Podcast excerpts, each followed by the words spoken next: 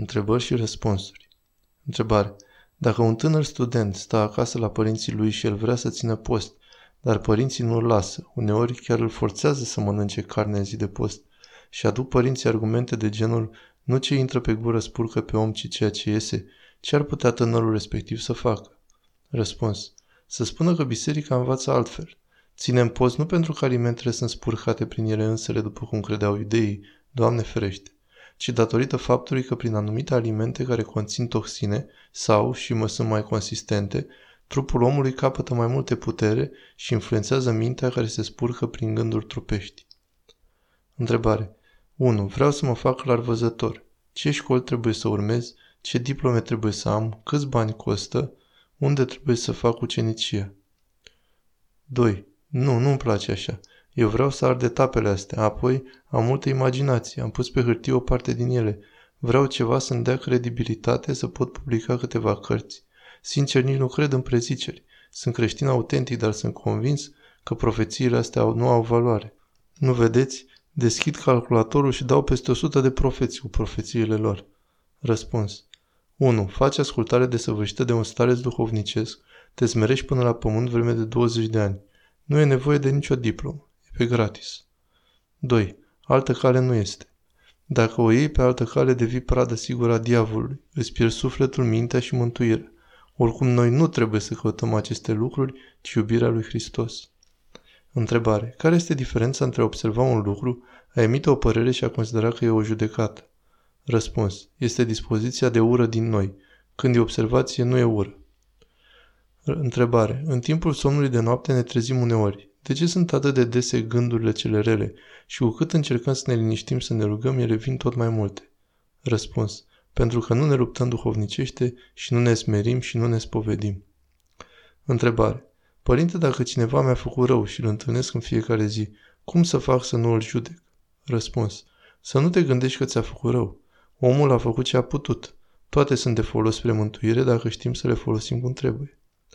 Întrebare. Ce înseamnă lupta duhovnicească? Răspuns. Facerea poruncilor bisericii. Întrebare. Cum să evităm încrâncenarea? Răspuns.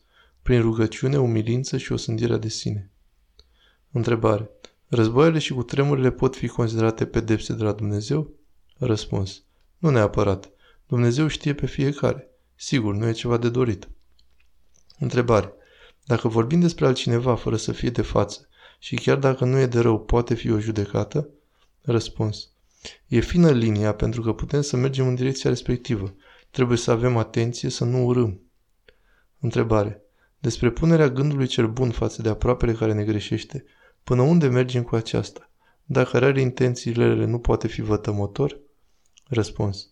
Dacă este vătămător, să le evităm. În orice caz, e total necesar să punem gândul bun. Întrebare. Cum scăpăm de fumat? Răspuns. Cu duritate. Arunci chiar acum pachetul și chiar de-ar fi să mori, să nu pui țigară în gură 40 de zile. După aceea va fi mai ușor. La început va fi mai greu, însă după va fi mai ușor.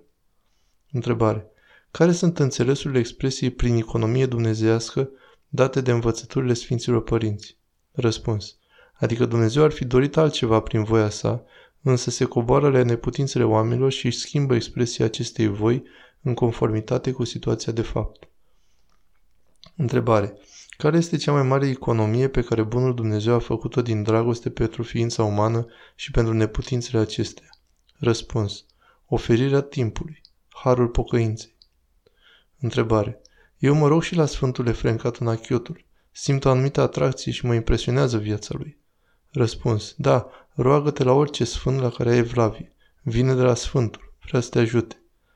Întrebare. O sândire de sine are o limită atunci când lucrăm la ea? Răspuns. Da, deznădejde. Întrebare. Părinte, cum să fac să pot să întorc și obrazul celălalt la jigniri? Răspuns. Să te rogi mai mult ca să ai trăirea lui Hristos mai intensă și atunci vei avea puterea să faci asta. Întrebare. Am înțeles că bolile și necazurile nu ni le dă Dumnezeu, ci doar le îngăduie. Eu trăiam cu impresia înainte că Dumnezeu este undeva sus și ne pedepsește. Răspuns. Da, așa este. Pedeapsa lui Dumnezeu este perspectiva catolică, greșită, asupra adevărului. Întrebare. Părinte, dacă eu nădăjduiesc că mă voi mântui, oare nu pot să cad în mândrie? Oare nu mă ridic mai sus de aproapele meu gândind asta? Răspuns. Nu din cauza asta, nu, pentru că știi că mântuirea e în dar. Întrebare. Părinte, cum știm care e voia Domnului cu noi? Răspuns. Prin întrebarea oamenilor pe care îi validează bunul Dumnezeu în fața noastră.